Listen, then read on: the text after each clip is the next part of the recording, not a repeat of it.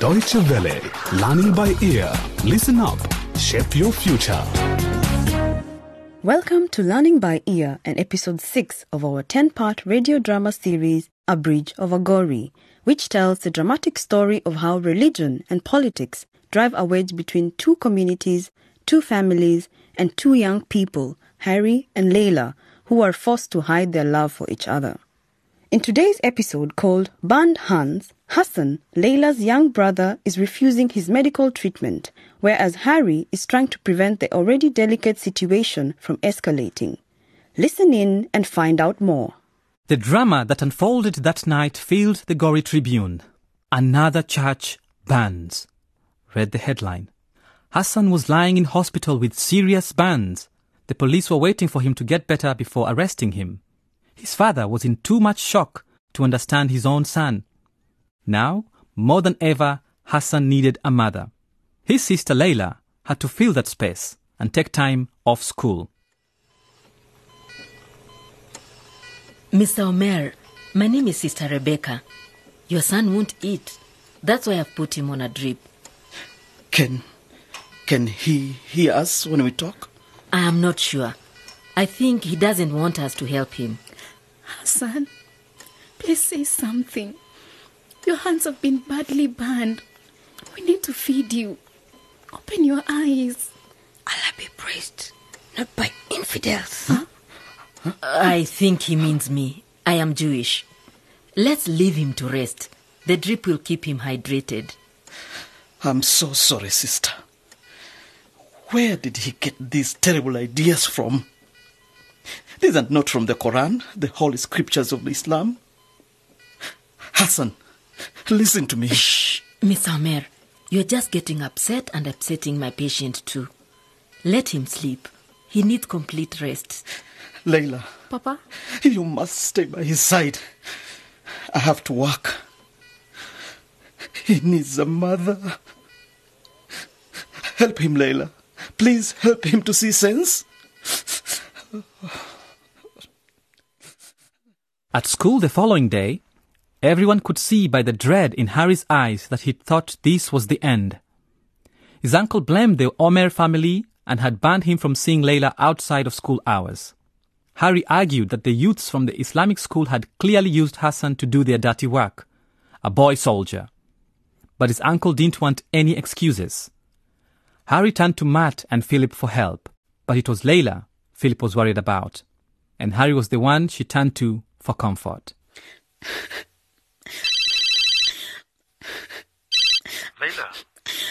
Layla, what's going on? How are you? Harry, is that you? I don't know what you say. I'm sorry. Please forgive Hassan. Layla, what about you? Can we meet? I need to talk to you. No, I'm alone here. I may not see you alone. Layla, I need to talk to you. Somewhere. Please. Just for 5 minutes.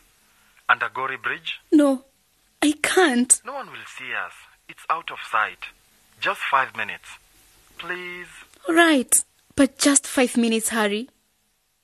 Harry asked Philip and Matt to cover for him. He would have to miss the soccer practice. He said it was their duty as head boy and head girl of the Ubuntu College to prevent their two families from staying in this cycle of bitterness. Matt and Philip looked at each other. They weren't blind. They could see Harry was fighting for a lot more than that. Layla, when do you think you can come back to school? Hassan isn't responding to treatment. I have to stay with him. He's been brainwashed. I read a letter he wrote. He wanted to join our mother in paradise. Oh, Harry. Oh, Layla. I'm sure he's been used by the older boys. We need to find out who they are. He was set up. He must take responsibility. We all must. Me too. Yes, I agree. But please don't be so hard on yourself. I'll think of something. You look after Hassan and we'll talk when we are free. How can we do all this when we are not allowed to see each other? Let's meet here under the bridge. We are safe here. You must pretend you're jogging. You meet here when you're not with Hassan, and then you jog home while it's still light. Come. No more tears. My uncle may not be in the forgiving mood, but my father will be. He's a traditional leader. It's his duty to help. Now, try those beautiful eyes. Please. And so you see, Father, I came to you for advice. How can we help Hassan Omer? The police are waiting to arrest him once he is better. I ask myself, how can punishing a 12-year-old boy and taking him away from his family cure him? It could radicalize him further. How can I help? Please, Father, explain to me. What did the traditional leader do before there were laws and courts?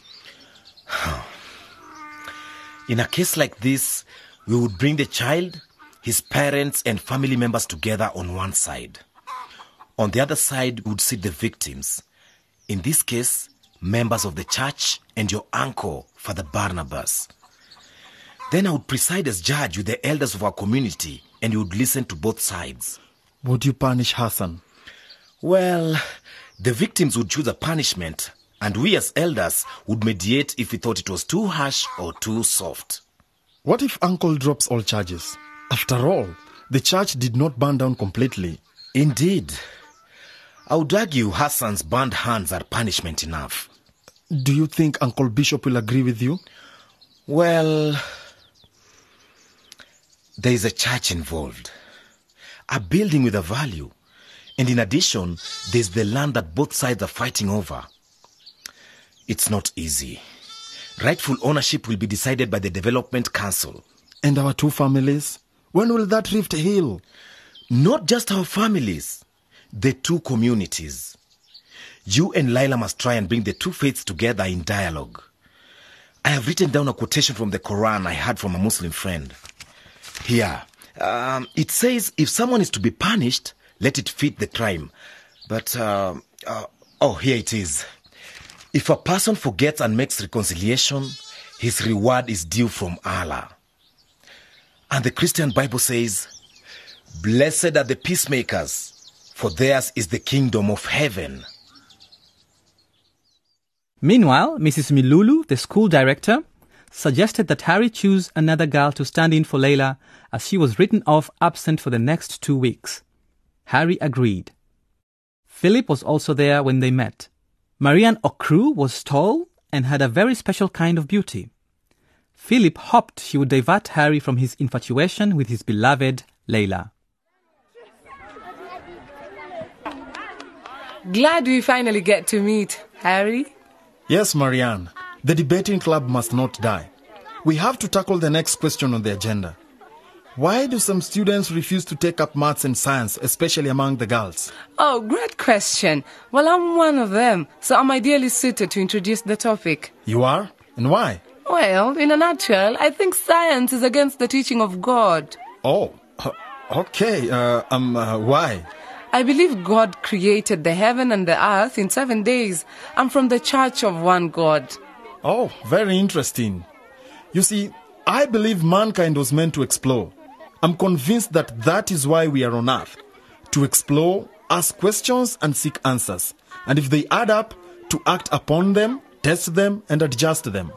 Well, then let's continue this discussion with the others at the debating club. All right, bye. See you then. Ciao. Bye.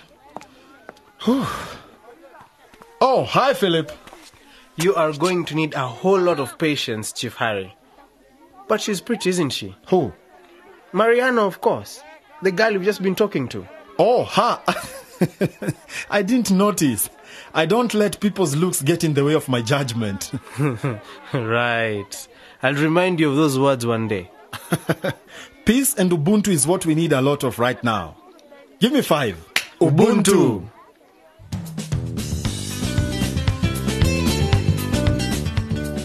And that's all from Learning by Ear for today. Please join us for episode 7 of our series, A Bridge over Gori. And remember, if you want to hear the program again, subscribe to our podcast or tell friends about it. Please visit our website at dw-world.de/lbe. Goodbye for now.